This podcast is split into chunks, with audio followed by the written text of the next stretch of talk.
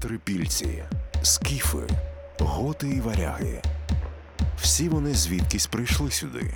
І всі вони потім зникли. Чи, може, стали частинкою нас із вами? Говоримо про великі міграції, племена та народи на території України. І про те, який слід вони лишили по собі. Слухайте у подкасті локальної історії «Туди-сюди». Партнери проекту – Спілка археологів України, Могилянська школа журналістики. Вітаю усіх, хто нас слухає. Це подкаст локальної історії «Туди-сюди», записаний у співпраці зі Спілкою археологів України та Могилянською школою журналістики. Нагадаю, що «Туди-сюди» – це проєкт про історичні міграції на території сучасної України. Про те, який спадок ми отримали від людей, від культур, що жили на цій території тисячі років тому. Сьогодні ми говоримо про трипільську цивілізацію. Це одна із найпопулярніших і, разом із тим, одна із найбільш заміфологізованих сторінок давньої історії України. Веду подкаст я, науковий журналіст Дмитро Сімонов, а мого сьогоднішнього гостя звати Олександр Дяченко. Пане Олександре, вітаю вас. Доброго дня. Пан Олександр є кандидатом історичних наук, старшим науковим співробітником відділу енеоліту бронзової доби Інституту археології Національної академії наук України. Отже, якщо ми говоримо про трипільську цивілізацію, чи як її правильно називати, чи трипільську культуру? Я би вживав краще термін «трипільська культура», тому що цивілізація має своє наукове визначення, це такий етап в культурному розвитку людства, який відповідає певним також соціально-економічним параметрам, які ми для трипільського населення не спостерігаємо. Ну і, власне, ми ж говоримо про археологічну культуру, так що давайте, мабуть, говорити все-таки про трипільську культуру. Так, давайте простіше. Чого трипільцям не вистачило до цивілізації? Цивілізації, власне, це досить тривала наукова дискусія. Свого часу відомий археолог Гордон Чайлд сформував 10 ознак цивілізації, які згодом були зведені до тріади писемності, міста, монументальної архітектури. Жодного з цих параметрів для трипільського населення ми не знаємо. Трипільці не будували міст, хоча є окрема дискусія стосовно великих трипільських поселень Буго-Дніпровського межиріччя, розміри яких сягали понад 300 гектар. Трипільцям невідома була писемність і, хоч є досить значні за площею спорудою, звичайно, вони не відповідають терміну монументальна архітектура. Одним словом, пірамід, нібито єгипетських по собі не залишили, і храмів теж таких кам'яних не залишили. Ви знаєте, в цьому сенсі є насправді Трипілля ще більш цікавим. Тому що ми якось, мабуть, підсвідомо звикли бачити нашу давню історію в якості таких бінарних опозицій: цивілізація, нецивілізація, щось таке чорне і біле. Насправді, історія людства – це багатолінійний процес. В різних напрямках розвиток відбувався з різними темпами. Це постійний пошук якихось оптимальних форм організації, культури і так далі, і так далі, і так далі. Тобто звести все там, скажімо, до місто, не місто, або цивілізація, не цивілізація було б неправильно. І, мабуть, в такому саме контексті я б дивився на оці великі трипільські поселення або трипільські мегапоселення, також відомі в нашій літературі як поселення-гіганти. Людство пробувало знайти якісь оптимальні форми і, власне, приісторія і наших теренів, і в ширшому контексті це якраз таке пошукування оптимального. Є в наших головах, в головах дуже багатьох людей такі собі шаблони, в які ми намагаємося весь цей реальний світ вкласти, а він дуже часто, як виявляється, туди не вкладається. Так само і з темою, про яку ми сьогодні говоримо. Добре, давайте з'ясуємо, будь ласка, часові рамки, коли спостерігається ця культура. І мені би ще хотілося знати, чим принципово трипільці відрізнялися від того населення, яке на наших теренах було до них. Яка головна визначна риса цієї культури? Трипільська культура, або точніше, буде сказати з точки зору сучасної термінології, культурний комплекс Кукутень-Трипілля, до складу якого входили кілька культур, існував на теренах сучасних Молдови, Румунії та України впродовж 5-4 тисячоліть до нової ери. Якщо ми говоримо, власне, про територію Кукутень-Трипілля, то такими візитівками цього культурного комплексу є, звичайно, вишукана розписна кераміка, залишки спалених у ритуальних пожежах жител, які ми називаємо трипільські площадки. Для окремих регіонів знані на весь світ оці величезні поселення, які були найбільшими в тогочасній Європі. Туди-сюди. Скажіть, будь ласка, звідки ці люди прийшли? Це було якесь місцеве населення, яке під чиїмись впливами ось цю культуру в собі, ну так би мовити, розвинуло? Чи це були люди, які звідкись мігрували, звідкись заселили оцю територію? Тут, можливо, варто було б зробити такий крок назад і сказати, що археологічна культура як термін, за великим рахунком, просто позначає певну ступінь подібності решток матеріальної культури. Тобто відразу ототожнювати культуру і там народ, наприклад, або якийсь там соціальний організм було б неправильно. Тобто припускати таке можна, але треба таке доводити. Але от чому такий акцент зроблений? Тому що культура – це матеріальні рештки. Не більш, не менш. Значить, формується Кукутень-Трипілля на теренах сучасної Румунії десь приблизно 5000-55 тисяч років до нової ери, найбільш ранні пам'ятки, які нам відомі, і основою формування цієї культури були більш ранні культури лінійно-стрічкової кераміки і культура боян. Згодом оця двотисячолітня історія Кукутень-Трипільського культурного комплексу – це постійний рух на північ і на схід, заселення нових теренів. Звичайно, на цих теренах теж хтось жив. Зокрема, точилася довга дискусія в науковій літературі, чи, скажімо, паранеолітична буго-дністровська культура, чи її носії приймали участь у формуванні трипільської чи ні. На сьогоднішній день, завдяки роботам колеги Дмитра Леонідовича Гаскевича та його співавторів, можемо стверджувати, що, скоріше за все, трипільці асимілювали це населення, яке ще вело мисливський, рибальський, збиральницький спосіб життя, але вже знало кераміку, то трипільці їх як населення асимілювали, але на культурі це не позначилося ніяк. Туди-сюди. Хочу нагадати, що ви слухаєте подкаст локальної історії «Туди-сюди», записаний у співпраці зі Спілкою археологів України та Могилянською школою журналістики. Я, Дмитро Сімонов, науковий журналіст, веду його, а в гостях у нас сьогодні археолог Олександр Дяченко, старший науковий співробітник відділу енеоліту бронзової доби Інституту археології Національної академії наук України. Говоримо ми про трипільців. Пане Олександре, це все так дуже цікаво, але дещо абстрактно. Я знаю, що зараз ви працюєте на одному з археологічних об'єктів, ви скажете, як він правильно називається, щоб я не плутався, на території Кам'янця-Подільського. І це саме трипільська доба, це саме трипільське поселення.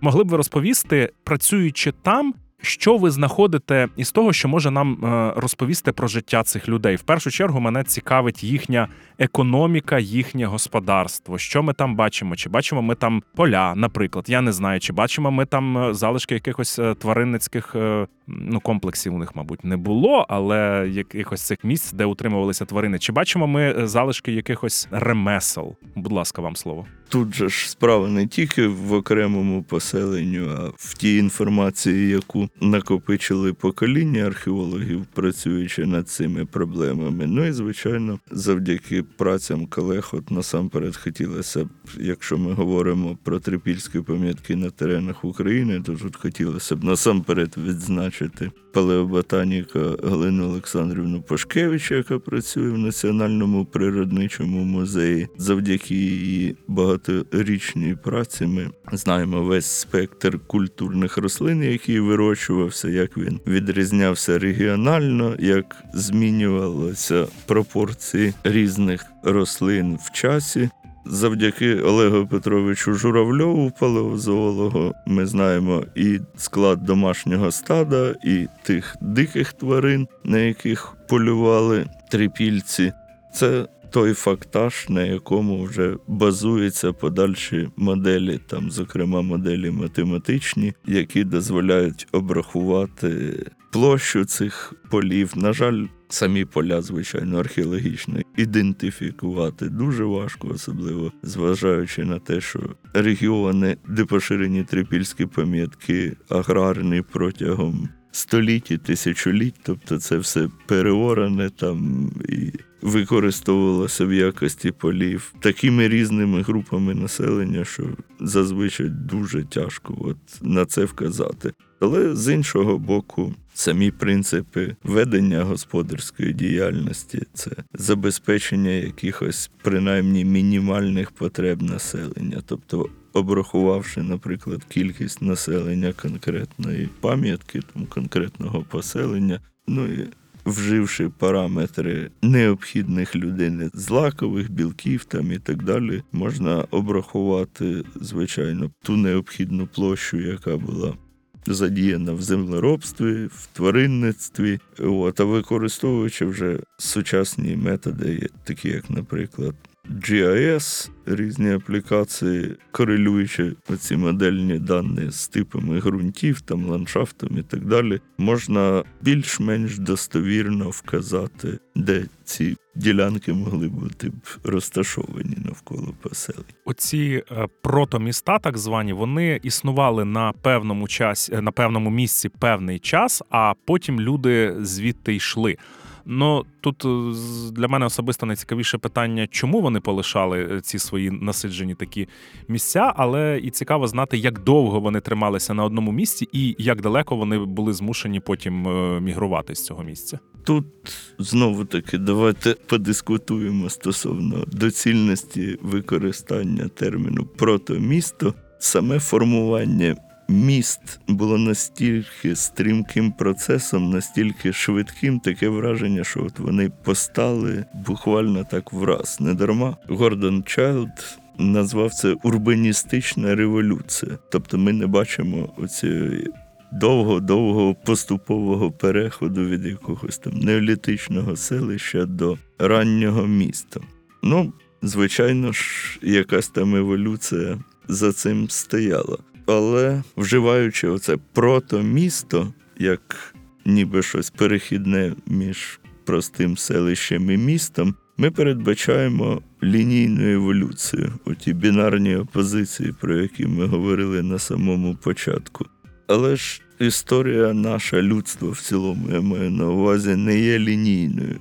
Це пошук абсолютно різних форм. І, можливо, і проблематичність, і гострота дискусії стосовно визначення ранніх міст, їх характеристик. Якраз проблема полягає в тому, що ми все розмаїття намагаємося якось сконцентрувати в один термін. Тоді як місто – це була лише одна з форм, які людство знайшло. Просто, мабуть, найбільш вдала і така, що вижила у часі і живемо ми в містах дотепер. Просто міста перемогли, тому вони й написали історію. Вони були більш оптимальні, скажімо так. Стосовно цих поселень-гігантів, там, звичайно ж, точаться, оскільки воно трохи не вписується в загальний контекст неоліту і неоліту європейського. Перш за все, завдяки розмірам, структурі, звичайно ж, точиться дискусія, і є колеги, там, зокрема, Михайло Юрійович Відейко, які вважають, що це той елемент процесу урбанізації, там, з вживанням терміну «протомісто» і так далі. На мій погляд, і ще ряду колег, Трипільські поселення-гіганти пов'язані з міграціями населення із заходу на схід, тобто із району Подністров'я, в малозаселені райони Побужжя і далі на схід. Причому таке аномально високе зростання кількості населень на цих пам'ятках, воно досить чітко корелює з кліматичними змінами, як правило, з посухами. Звичайно, коли клімат погіршувався, то демографічний тиск на регіон зростав у Подністров'ї, і тому частина мешканців того регіону мусила шукати собі кращого життя на менш освоєних теренах Буго-Дніпровського межиріччя. Загалом трипільські селища існували близько 50 років, що ми знаємо із співставлення особливостей керамічного посуду та радіовуглецевої хронології. Це, до речі, теж дуже цікавий аспект. Оця ідея про 50-річний цикл існування трипільських поселень була висунута молдавським археологом Всеволодом Івановичем Маркевичем. Ну і з точки зору вже сучасної археології таке припущення було, скажімо, трохи волюнтаристським в сенсі взяття аналогії американської і перенесення її на матеріали східноєвропейські. Але так часом в науці буває, що навіть дуже сміливі волюнтаристські припущення отримують свої підтвердження в фактажі. Туди-сюди. Я нагадаю, що це подкаст локальної історії «Туди-сюди», записаний у співпраці зі Спілкою археологів України та Могилянською школою журналістики. Я його ведучий Дмитро Сімонов, а в гостях у нас сьогодні Олександр Дяченко, кандидат історичних наук та науковий співробітник відділу енеоліту бронзової доби Інституту археології Національної академії наук України. Говоримо ми сьогодні про трипільців. Пане Олександре, скажіть, будь ласка, а чи знаємо ми щось, точніше, чи знаєте ви та ваші колеги щось про зовнішню, так би мовити, діяльність представників цієї культури? Чи були в них якісь економічні зв'язки? Чи вони чимось торгували, чимось обмінювалися? Чи, можливо, в них була якась військова діяльність, вони в якісь походи ходили? Якими були їхні подорожі, якщо сказати так простою мовою? Надзвичайно цікаве питання.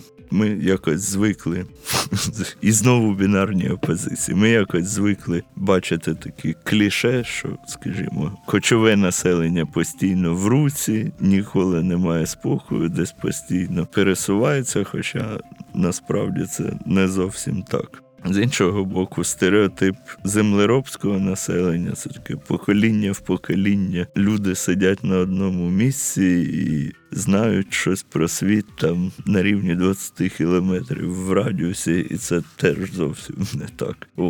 Почнемо з самого поширення культури. Сформувавшись в такому невеликому регіоні в Румунії, трипільці освоюють величезні терени, доходячи аж до Дніпра і навіть виходячи на лівий берег. Пов'язане це, очевидно, було з тим, що виснажувалися ресурси навколо поселень, тому там раз на близько 50 років трипільці мусили полишати свої селища і будувати нові далі. Один із аспектів цього постійного руху – це така дифузія, освоєння нових теренів. Темпи цього були не такі високі на початку, тобто трипільці освоїли Румунію, Молдову, Подністров'я і також відомі пам'ятки раннього і початку середнього періоду в Побужжі. Але близько 4300-4200 років до нової ери сильно змінюється клімат, він стає дуже сухим.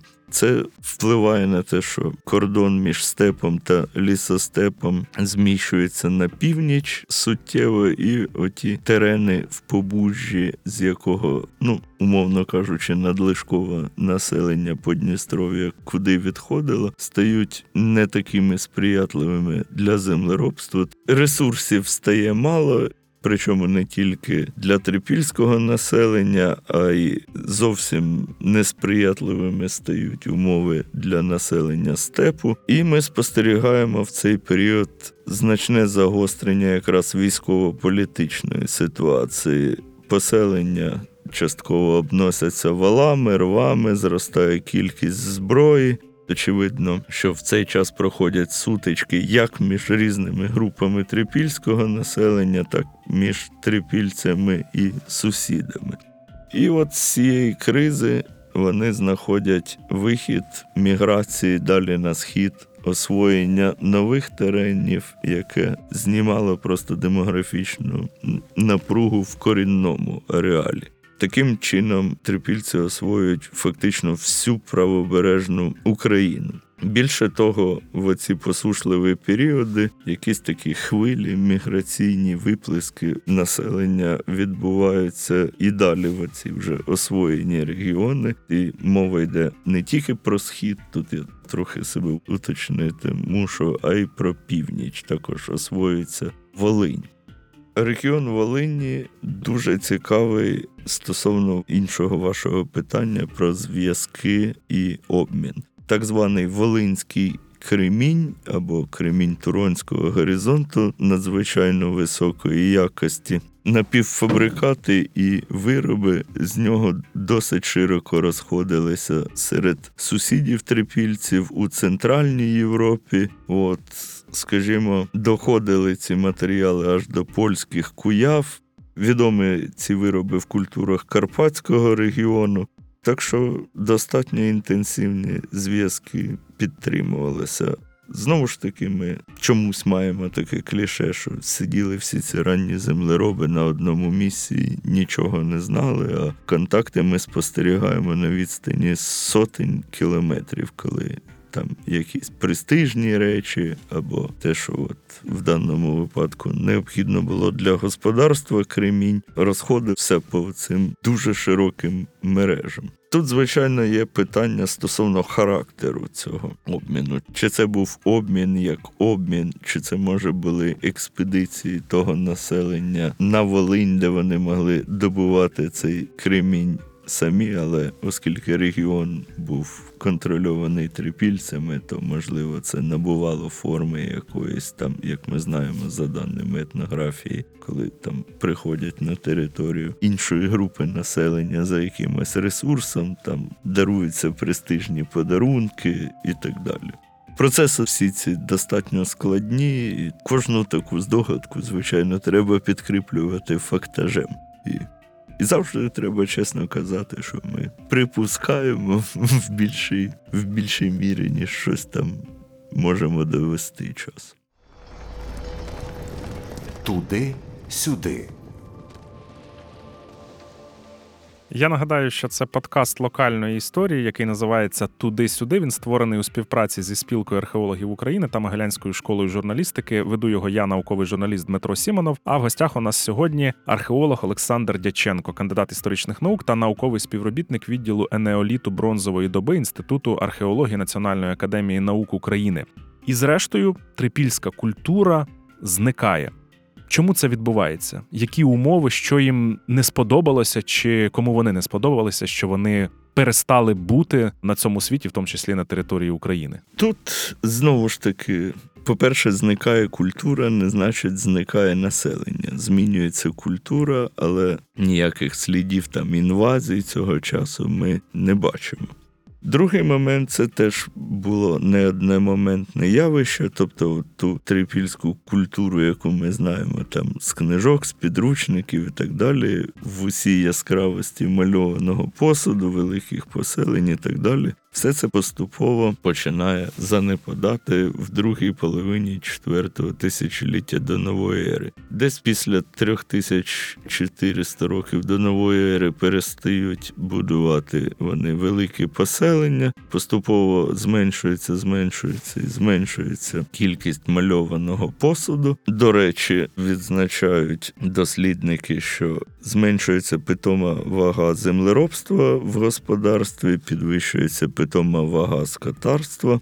Стосовно причин цих процесів, звичайно, ведуться дискусії. Тут варто було б згадати про те, що десь в межах 3600-3400 років до нової ери знову відбуваються кліматичні зміни, клімат стає трохи більш посушливим, що, можливо, слугувало одним із факторів оцієї зміни пропорцій землеробства та скотарства. Скотарство не потребує такої великої концентрації населення, тобто в умовах економіки, націленої на тваринництво, великі оці поселення є вже просто ні до чого, як величезні агломерації. Тут же поширюється і шнуровий орнамент замість розписного, оці всі мотузочки, потім, очевидно, трохи пізніше вже ниточки зроблені з шерсті тварин, бо завдяки аналізам колег, от ми для Південно-Східної Польщі вже знаємо відповідні типи овець, шерсть яких використовувалася. І поступово ці зміни відбуваються. До того ж, сусідами трипільців були групи населення, у яких скотарство взагалі домінувало. Це, з одного боку, явно орієнтований, хоча теж з землеробством, але орієнтований більш на скотарство Баден в Центральній Європі і степові групи. І, ідучи шляхом оцих економічних змін, трипільці, очевидно, змінювали слідомі свою культуру. Згадайте, наприклад, розпад Радянського Союзу, впровадження елементів ринкової економіки, а потім взагалі перехід до ринку. Слідом за ним пішли якісь там мода на американські зачіски, американське вбрання там і так далі, і тому подібне. Це не значить, що населення, яке тут жило, десь зникло і на зміну йому прийшло нове, просто були слідом за економічними трансформаціями також запозичені якісь культурні елементи. І згодом на ці терени, коли просуваються вже на півночі культура кулястих амфор, а на півдні явна культура вже доби бронзи, які, очевидно, відповідали найбільше за своїм господарством якраз кліматичним реаліям того часу. Оце залишки трипільського населення сприйняли просто їх культурні традиції. Туди-сюди. Це подкаст локальної історії «Туди-сюди», створений у співпраці зі Спілкою археологів України та Могилянською школою журналістики. Я його ведучий Дмитро Сімонов, а в гостях у нас сьогодні Олександр Дяченко, кандидат історичних наук та науковий співробітник відділу енеоліту бронзової доби Інституту археології Національної академії наук України. Добре, а чи можемо ми говорити, що сьогодні в нас, ось тут, на території сучасної України, є якийсь спадок трипільців? Я не знаю, якісь культурні прийоми, якісь господарчі прийоми, якісь, я не знаю, можливо, дизайн якихось ужиткових речей, може ще щось? Чи щось залишилось нам від них? Якісь певні паралелі там можна провести від оздоблення кераміки до вибілювання хат, мазанок, до якихось конструктивних прийомів і так далі. Але проблема полягає в тому, що ми не спостерігаємо безперервної тяглості їх культурних традицій від часу енеоліту до, принаймні, середньовіччя. Тобто доба бронзи, про яку ви, очевидно, будете говорити з іншими колегами, доба раннього заліза і інший світ, де ми такого просто не спостерігаємо.